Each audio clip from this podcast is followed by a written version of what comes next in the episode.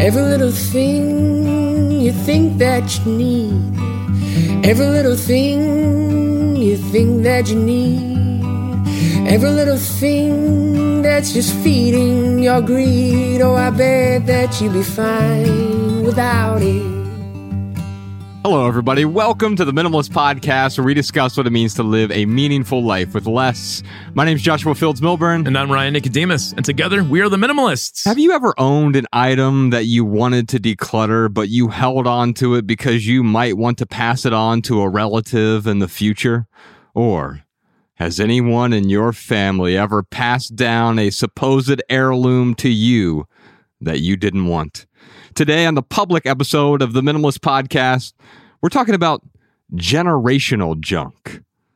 Why we end up with so much stuff from other people, where it comes from, and what to do about it. Then, this Thursday on the Minimalist Private Podcast, Ryan and I are going to discuss a new concept that we're calling Monday Minimalism. And we'll look at 20 different ways to start decluttering today.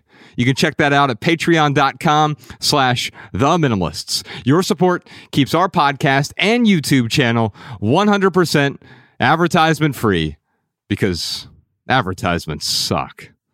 So we usually start with listener questions, Mm-hmm. but this title, Generational Junk, Mm. We'll get to the listener questions in a second. This title actually came from our talented filmmaker, videographer, video man, and editor, and so much more, Jordan No More. He, uh, well, he had an experience recently where he had to deal with some generational junk, and he and I, he and I were having this conversation here at the studio last week. Hmm. And well, Jordan, I'll let you pick up the story from there. Take it away, video man. All right. Um, so yeah, uh, unfortunately, it wasn't a big surprise, but my grandmother passed away uh, in February, and we're in April now. And I was inherited. I inherited uh, her condo, but also I inherited everything that was inside the condo. Mm. And one of the interesting things that I found when I was sifting through things were bins of not her stuff, but not her mother's stuff, but her mother's mother's stuff. So your great great grandmother's stuff. Yeah, oh How I do you know found she was that great? She was really she into was Jordan. I can only assume. Keep my grandmother's name. I'm just kidding. Keep my great great grandmother's name. No, I I found a stack of yearbooks that go back to 1907. Oh my goodness, that's it it wild. tripped me out because I was in high school in 2007, 100 and I saw the the yearbook had you know zero seven. And I was like, oh. wait a, and then I open it and it's all these black and white photos of people looking like, you know, tin type photos. Yeah. From the old West, basically, you know? Right. Oh wow. And I realized that these are from Grand Rapids, Iowa, or Cedar Rapids, Iowa. These all go back to the farmhouse that my family like bought when they came back on the Mayflower or whatever. You know what I mean? Like, yeah, yeah. Yeah. Because the Mayflower landed around somewhere in 1907, right? Yeah, in Iowa. I have a really keen understanding of, of American history. Yeah. No, that's wow. That's crazy. That would be hard. Yeah, that would that would be hard for me to let go of, man. Like there, there you have all that. Yeah, these history books essentially of your family, dude. Yeah. That's crazy. All right, so how did you approach it? Well, just set them on fire. You're like, I'm a uh, minimalist, so I'm burning them. I mean, my I here's the problem: is it's not just me that th- this is the complicated nature of the problem of of having a family and, and being inherited uh, inheriting uh, lots of stuff like this, especially the older older stuff like that. Is there's yeah there's piles of junk. This place she was my grandmother was a hoarder, so there's just stuff that you could get rid of. But these books and things, it's like I have to talk to everyone in the family, and there's kind of a lot of like, do you want this? Do you want that? My initial instinct is give it to the library or the uh, history museum in, in Iowa. Like, think Yeah. how old those books are old. Yes. Yeah, yeah, Yeah, I think I think one of the problems we run into here, Jordan, and anyone else who's listening to this, is when you inherit things like this, you inherit some family heirlooms, some sentimental items, some things that are valuable to you and your family. Unfortunately, when you inherit hundreds of thousands of things from someone who was a hoarder or a borderline hoarder or just a collector of stuff, quite often many of those things get in the way and we don't know what to do. And so you'll find that there were some things you really find useful or valuable or sentimental that you want to keep. But because you have so many things, they're watered down, or even you don't even know which things you want to keep because you're overwhelmed Mm. with this generational junk. Mm. Yeah. Um, yeah. uh, I was going to say about, uh, about all of the, I lost my train of thought. Well, that's all right, man. I'm Well, that overwhelmed by all this generational, generational junk. Yeah. Well, Well, I, yeah, I'm curious, like, because there is a certain responsibility I would feel as well coming across all this to go to my family and be like, hey, Yeah. they're all the grandma or great great grandma or whatever had all this stuff. What do we do with it? So, did your family? Did they give you permission to let it go? Did they like tell you you needed to hold on to it? Did they take some stuff? Like, how did they? Well, I um I was when when everyone initially found out that she had passed, I found out or I I, re, I heard from about five different people about very specific little things. Mm-hmm. Here's the problem. I don't know where all those little specific things are. Oh yeah. So now I'm searching for needles in the haystack. Mm. Uh, and on the way, I keep finding things like these books. Like I found a coin collection.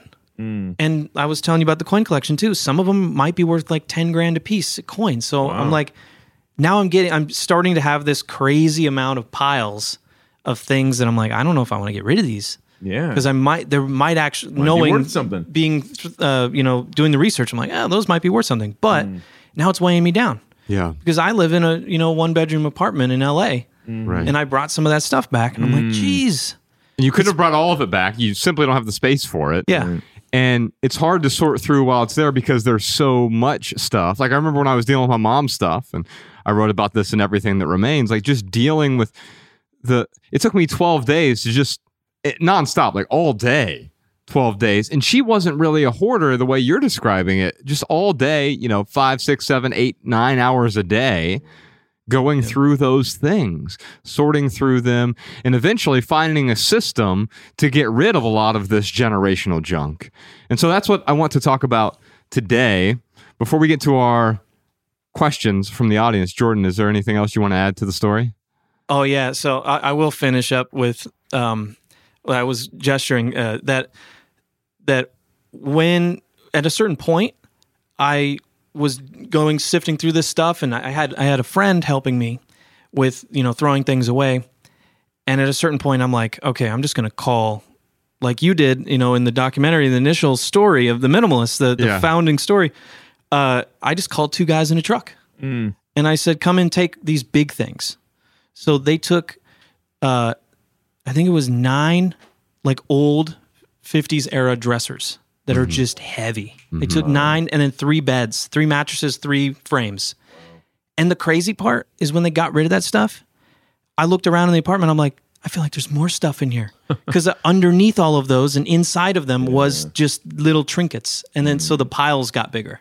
Yeah, the, the things behind our things or mm-hmm. within our things. So as we start to get rid of the things, it exposes more things, and you realize like, oh, this is this is rotten in many ways. This whole scenario. It's like when you see a little bit of black mold on the outside of a wall, you know what's behind that wall Yeah. is a disaster. And the same thing is true with this generational junk, which we're going to talk about now. And then also on the Maximal episode this Thursday, Ryan, we have some of our audience, some of our kind patrons have talked about some of their generational mm. junk that they're dealing with. So we'll have some additional questions over there. Cool. On Thursday as well, in addition to those 20 ways to start decluttering today and Monday minimalism. So, Ruth has a question for us. How do you tell your relatives that you don't want their generational junk? Is there a diplomatic way to say no when emotions are involved? Is there a diplomatic way? Mm, Well, yeah. may, maybe the, the the better context instead of diplomatic is is there a compassionate way to say no? And I think like whenever uh I don't know whenever a family member offers me something yeah.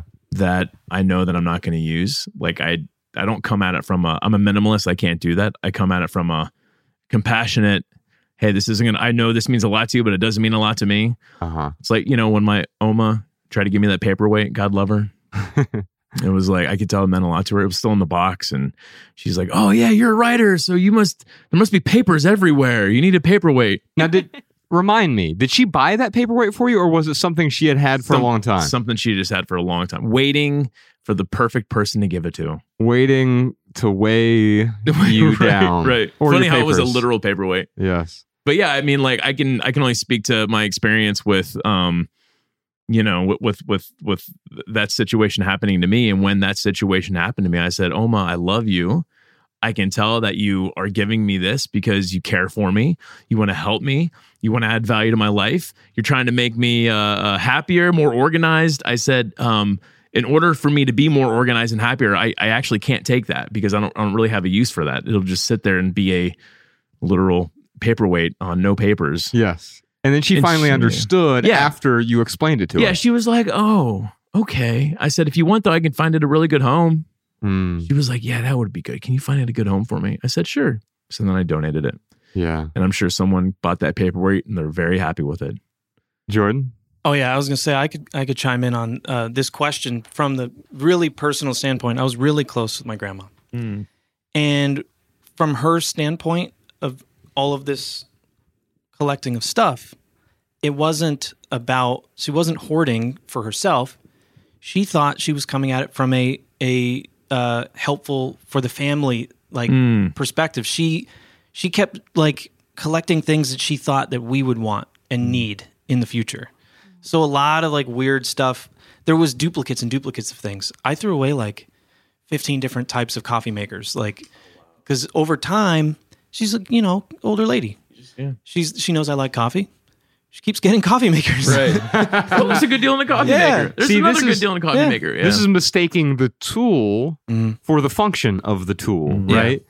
If the more if you buy a bag of hammers, it doesn't make you a better carpenter. It simply weighs you down. And the same is true if you Ryan and I own a coffee shop. Imagine if well, you know what, Ryan, we need 18 espresso machines. right. No, they would just get in the way of making coffee, Right. which is actually what we want to do. And so quite often we mistake these tools as inherently valuable, but the Mhm. value is in what we do with those tools. Mhm. Now, Ruth, I want to caution you that emotion is always going to be involved in these things. If it wasn't, then compassion wouldn't even be required, right? And they wouldn't be sentimental. Yes, exactly. a, sentimental item is sentimental because of the emotion we associate with it. Mhm. And that's why if some what, what if one of Ryan's family members passed away and they left him some things, they may be some of those things may be sentimental to him. They would not have the same sentimental meaning to me because I don't have the same emotional attachment to those things. Attachment mm-hmm. isn't wrong, it isn't bad, but understanding the clinging nature of our attachment well, and our clinging nature to the outcomes that we want here mm-hmm. is something that often makes us miserable. So, mm-hmm. Ruth, how do we have this conversation? Well, as Tony Robbins says, it's better to kill Godzilla when he's a baby than when he's taking over the city, right? And Jordan, unfortunately, had to wait until Godzilla was taking over his city, right?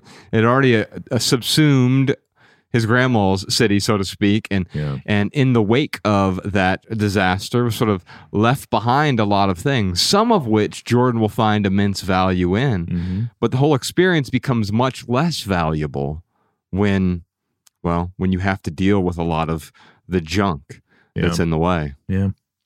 Let's move on to our callers. If you have a question or comment for our podcast, give us a call 406 219 7839 or email a voice memo to podcast at theminimalists.com. It looks like Brandon in Minneapolis has a question for us. I'm a pack rat, and I come from a long line of pack rattery. And I would say it goes back, you know, at least three generations, as many generations as I have ever known, um, probably more. Um, so the last few years, my wife and I have been able to take the steps and really uh, get the ball rolling on simplifying our own lives. Um, but now I, I really worry about my parents because in the past few years, a few of my grandparents have passed away and moved on. And my parents, um, just because of the situation, they are going to have to deal with everything, not just um, their own things, but my grandparents' things as well. This includes houses, garages, storage sheds, and even an entire ranch just filled with clutter. So it's an overwhelming task, and I, you know, I've, I've tried to to help out where I can, um, but at this point, it's I don't know that it's really welcome, and um, so on top of it being frustrating, it's it's a very emotional experience because not only are my parents dealing with their own possessions that they've acquired, but now um, they have to deal with basically, you know, several lifetimes coming together. So my one remaining grandmother, um, she she's dealing with Alzheimer's, and um, so she's been living with. And uh, my parents have decided that it would be best for her to finish out her time here if they were all to move back to her house. And so they're going to be combining those two households, which already they're carrying a lot of things.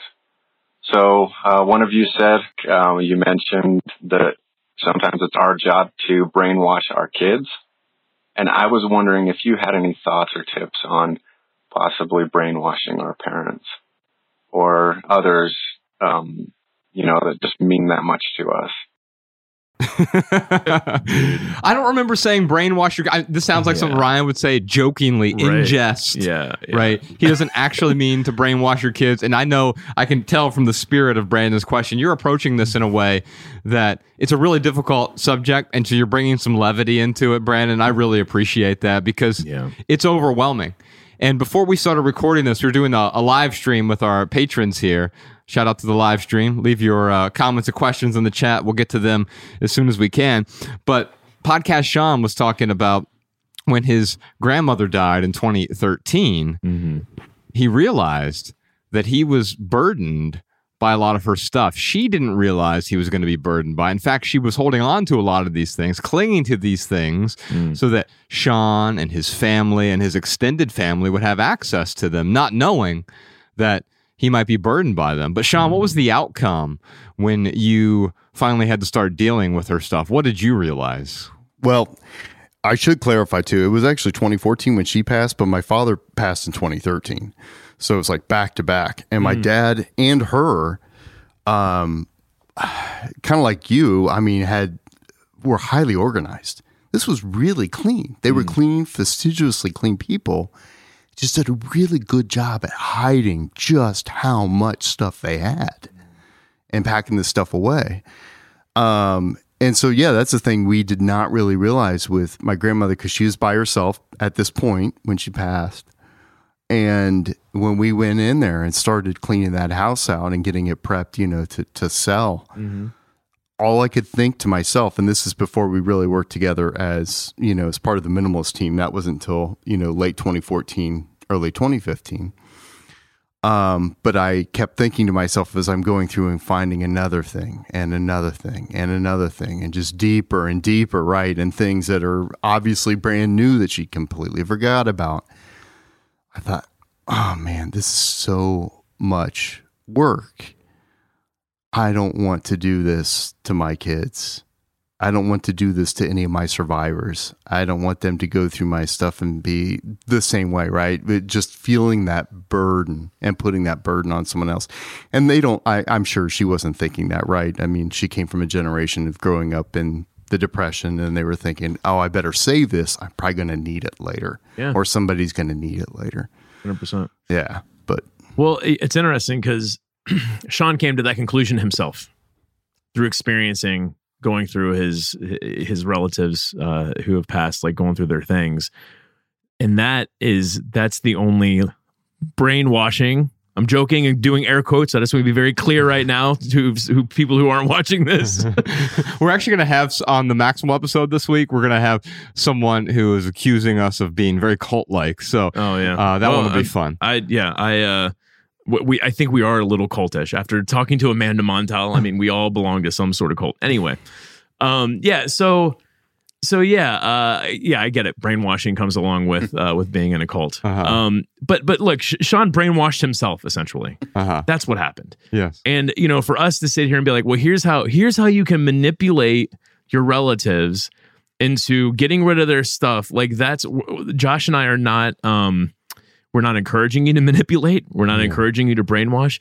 The only thing that Josh and I really eh, are encouraging people to do in this situation like this is is to be supportive, and that's the only way you can really get through uh, to anyone in this type of situation. It's how can you help them, and and when they ask for help, then be at the ready to help them. Uh, I mean, I, I've got relatives who, and and and you know, uh, Mariah has relatives who are uh, who hold on to stuff, and like I don't go to their house and judge them.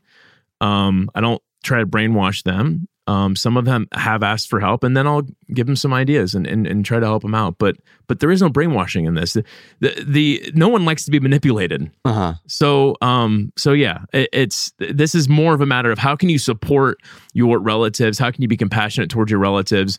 And then it's not even nudging them. It's more about just being there when they are asked for help. Like be at the ready to help them. I agree that we don't want to brainwash anyone. Right. However, I understand where he's coming from. I need to convey this so I'm not burdened by this stuff. And so mm-hmm.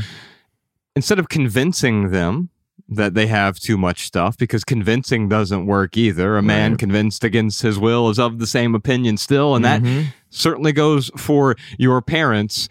What I'll say here is you can help them understand mm-hmm. Right now they don't understand that this stuff is a burden or if they do they don't understand the gravity of that burden. Mm-hmm. they might realize like oh yeah it's a little bit of stuff. They'll have to sort through it but it's better for the whole family if we hold on to these things. That's be- the story they're telling themselves.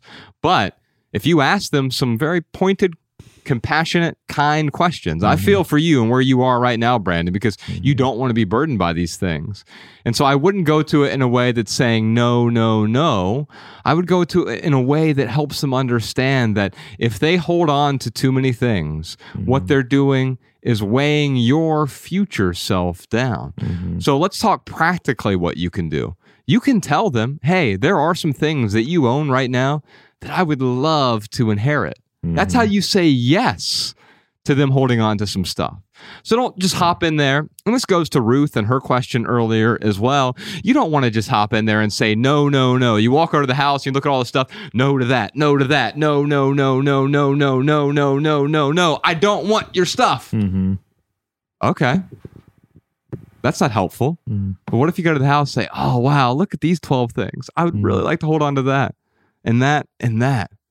Hey, what about this dresser? No, I don't I have any use for that personally, but someone else might find value in it. Hmm. Let's see if anyone else in the family is interested in that. Hmm. I was talking to my wife about this just yesterday. I said, when your parents pass away, you know, thankfully they're really healthy and they'll be here for a long time, but eventually they'll we all die and hmm. there will be some stuff.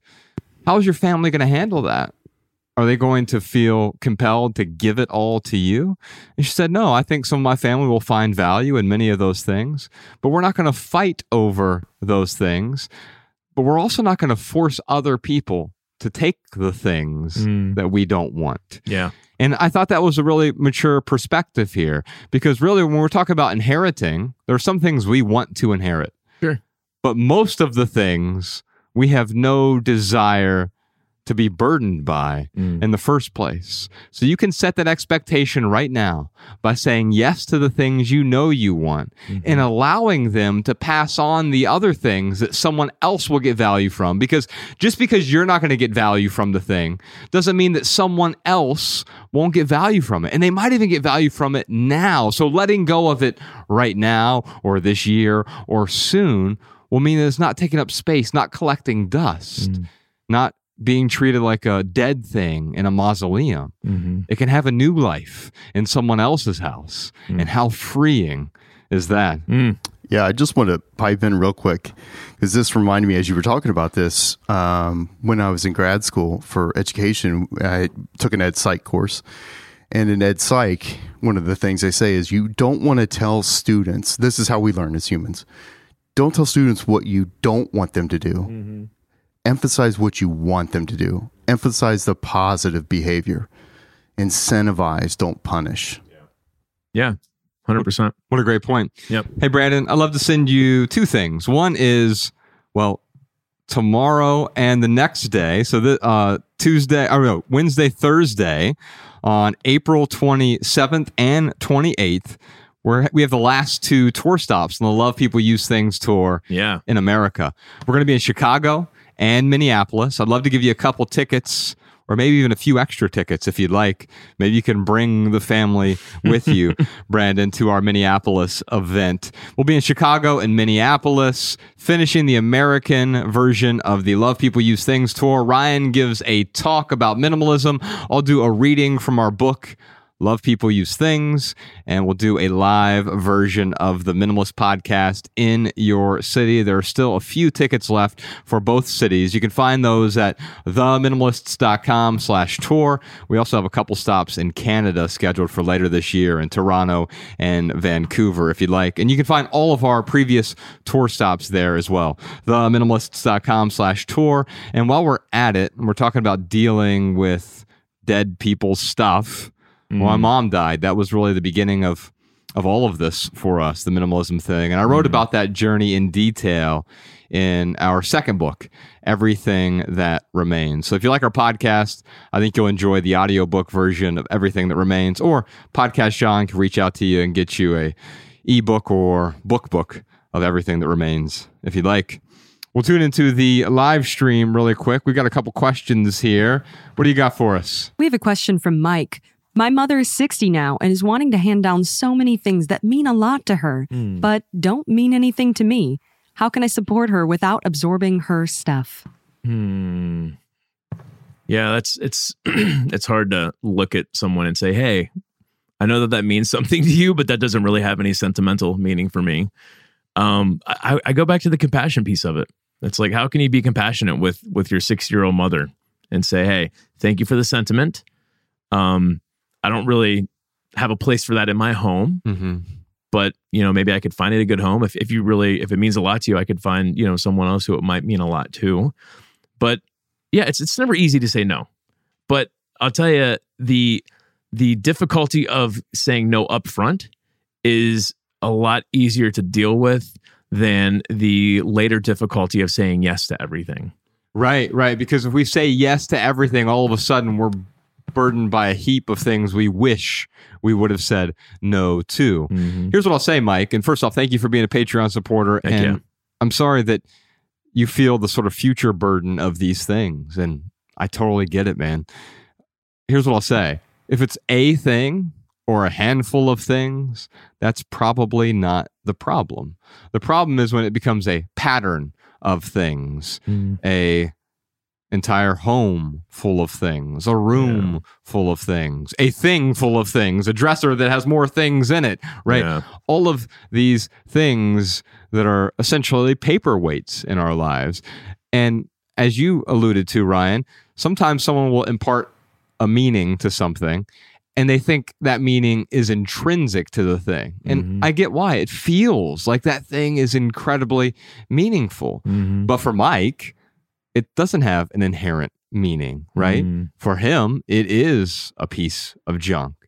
And so the compassionate way is not to say, hey, this has no meaning, because then it feels like a judgment. It feels like an affront. Mm. It feels as though I'm saying you're wrong for finding meaning in that thing. Yeah. Instead, you can simply say that, hey, I don't have any particular use for that thing. I don't have any room for that Mhm. thing. Mm-hmm. And I recognize that it's incredibly meaningful for you. Mm-hmm. And if you say that, I see you, is what we're saying. Well, what Yeah. is love? Mm-hmm. To love someone is to see them for who they are. And part of who they are is the meaning they give to things or relationships or experiences, Mhm. seeing the whole version of that person. I see you. I see that that thing is meaningful to you, and that's okay. Mm-hmm. It's also okay that I don't associate the same meaning to that thing, but I recognize that it's added tremendous value to your life, and I have Yeah. no judgment about that Yeah. whatsoever. And Mike, it is po- completely possible to say no and still show them gratitude for, you know, their their sentiment behind what they're trying to do. I mean, uh, just as Josh is saying, I mean, giving them the gratitude is showing them like, hey, I I, I respect you. I I see where you're coming from. Um, thank you, but no, thank you.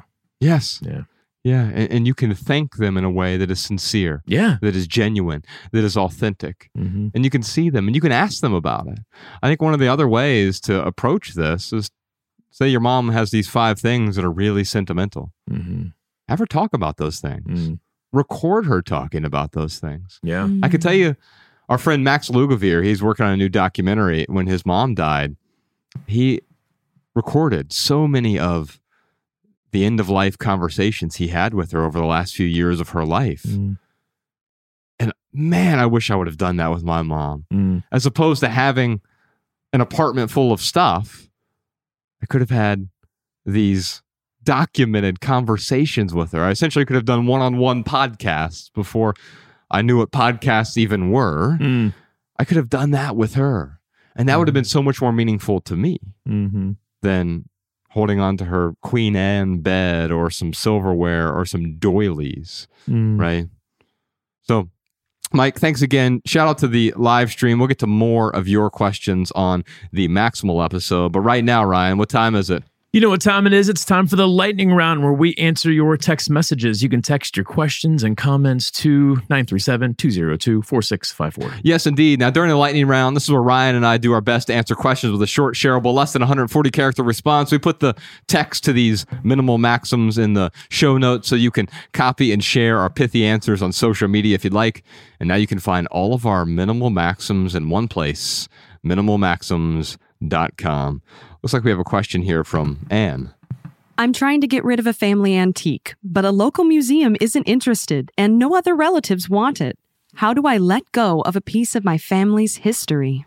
Jordan brought this up earlier with respect to many times we can get rid of the things by giving them to a curator.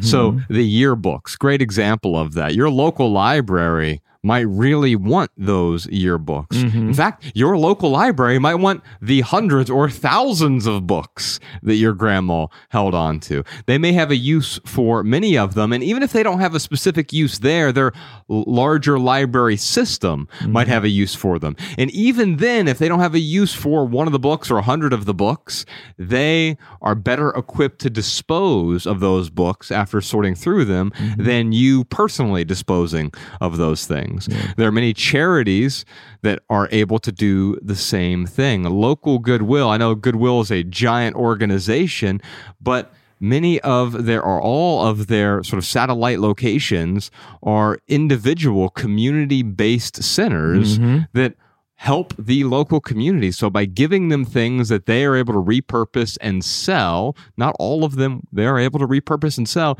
but giving them things that they can sell actually helps your local community. Keeping those things in a basement or a storage locker helps no one at all. But Anne, I have a pithy answer for you that I like to talk about.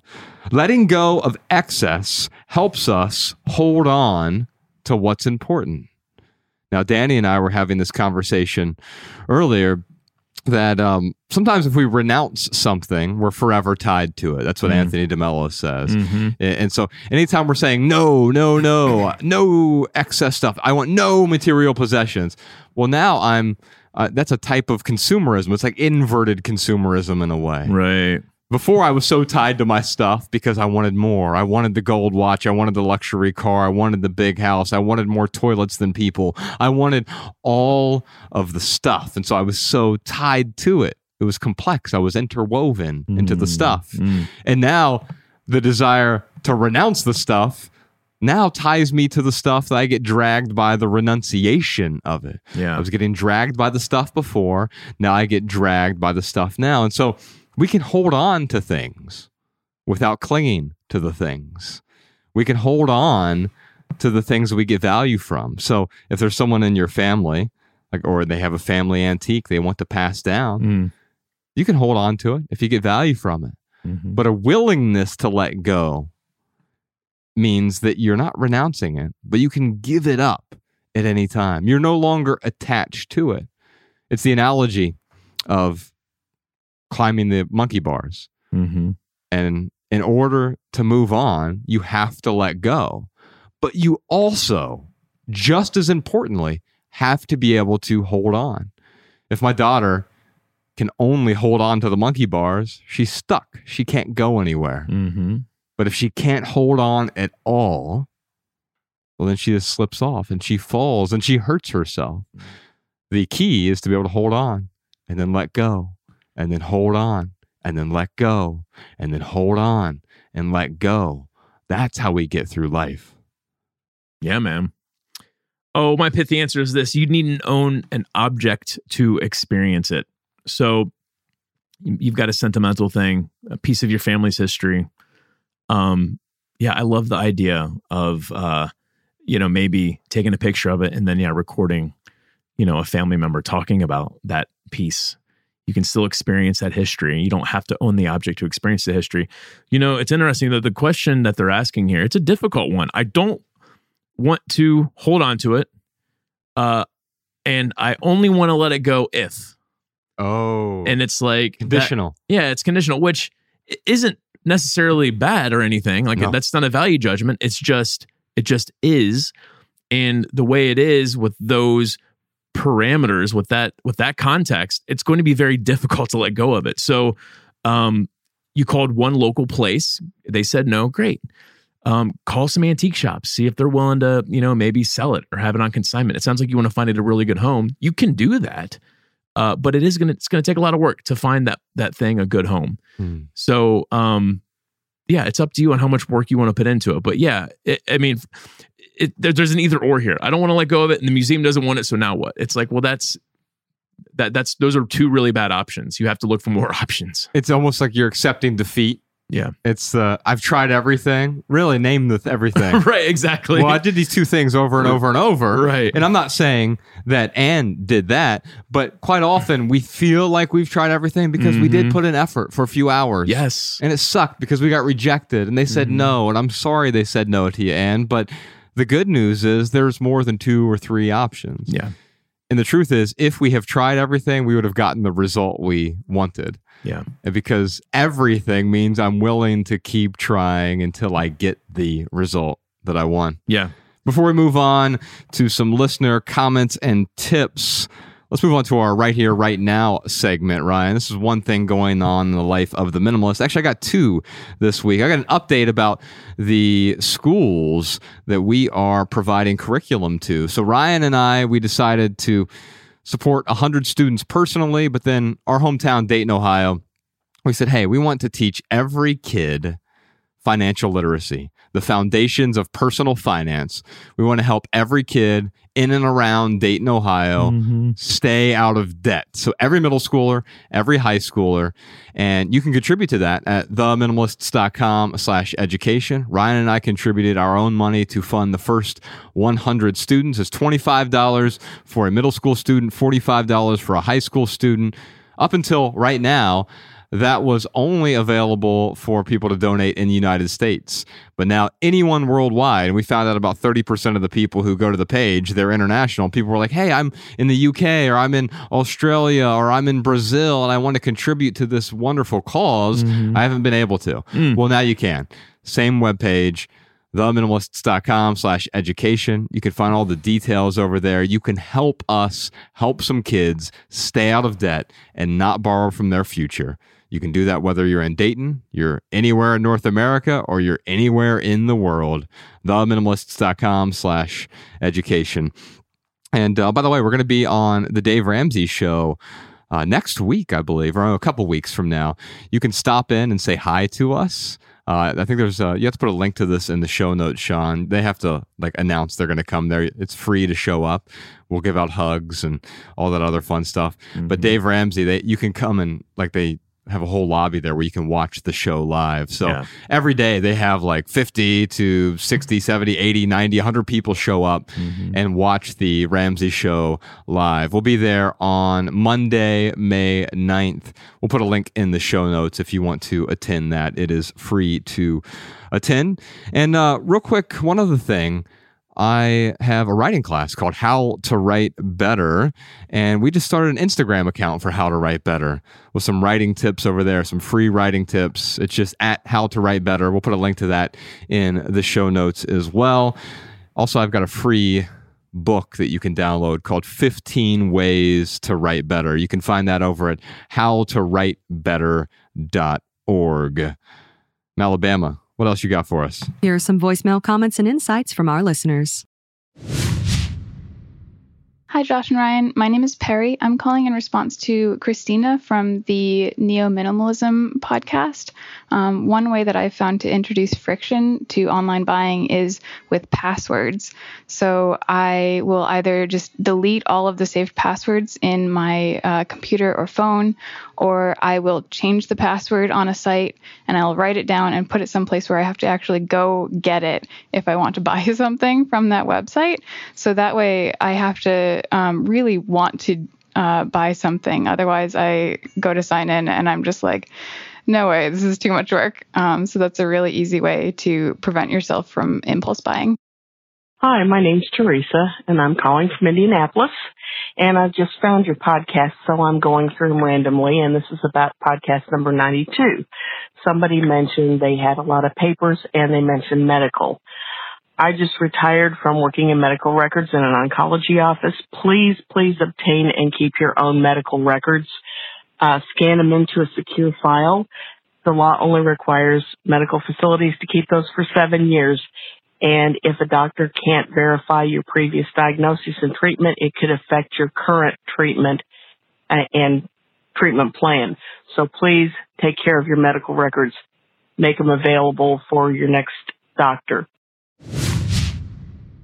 All right, y'all. Before we get to our added value segment, one more thing. It's the end of the month. That means a brand new month is right around the corner. It's time for the 30 day minimalism game. You can download a free calendar over on our website, theminimalists.com slash game. Over there, you can find all the details. It's a free game to play. You partner up with someone, a friend, a family member, a co worker, a grandmother, Immortal enemy Ooh. or an immortal enemy. what if your grandma is your immortal enemy? Sounds like it's going to be a fun game. anyway, at the beginning of the month, you partner up with your grandma, your cousin, your mother, your spouse, a coworker, etc., and you both agree to get rid of some stuff. We know that decluttering can be a bit boring, Uh, a bit drab, a bit oh, I don't want to clean out my closet today. I totally get that. So Ryan and I found a way to make it a bit more fun. We call it the 30 day minimalism game. Here's how it works. As soon as you partner up with someone on the first day, you each get rid of one item. Now, before that, you've already made a bet. You've bet a hundred dollars, a thousand dollars, a million dollars. Maybe it's just a movie. Yeah, or maybe I'll do the laundry for you this week. People are going to movies these days, right? I mean, movies still exist. Okay. Is it, are movie theaters still around? yes, indeed. I was at one recently. Oh man. Yeah, and so uh, you partner up with someone, you make a friendly wager for a dollar or a meal or laundry, etc.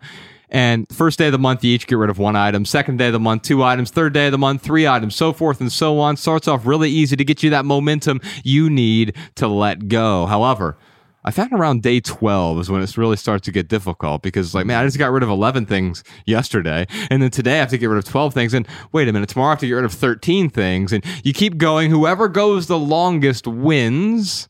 If you both make it to the end of the month, then you've both won because you've gotten rid of nearly 500 items. And that is an amazing start. Now, we've had some people in our minimalist.org meetup groups, Ryan. They have kept it going for many months. Oh, yeah. Some people, they'll I'm on day 34, 35, 36. Or one of my favorite ways to do is I just start over. This Right. day one, now it's one more item. Right. And you keep the pattern of letting go going.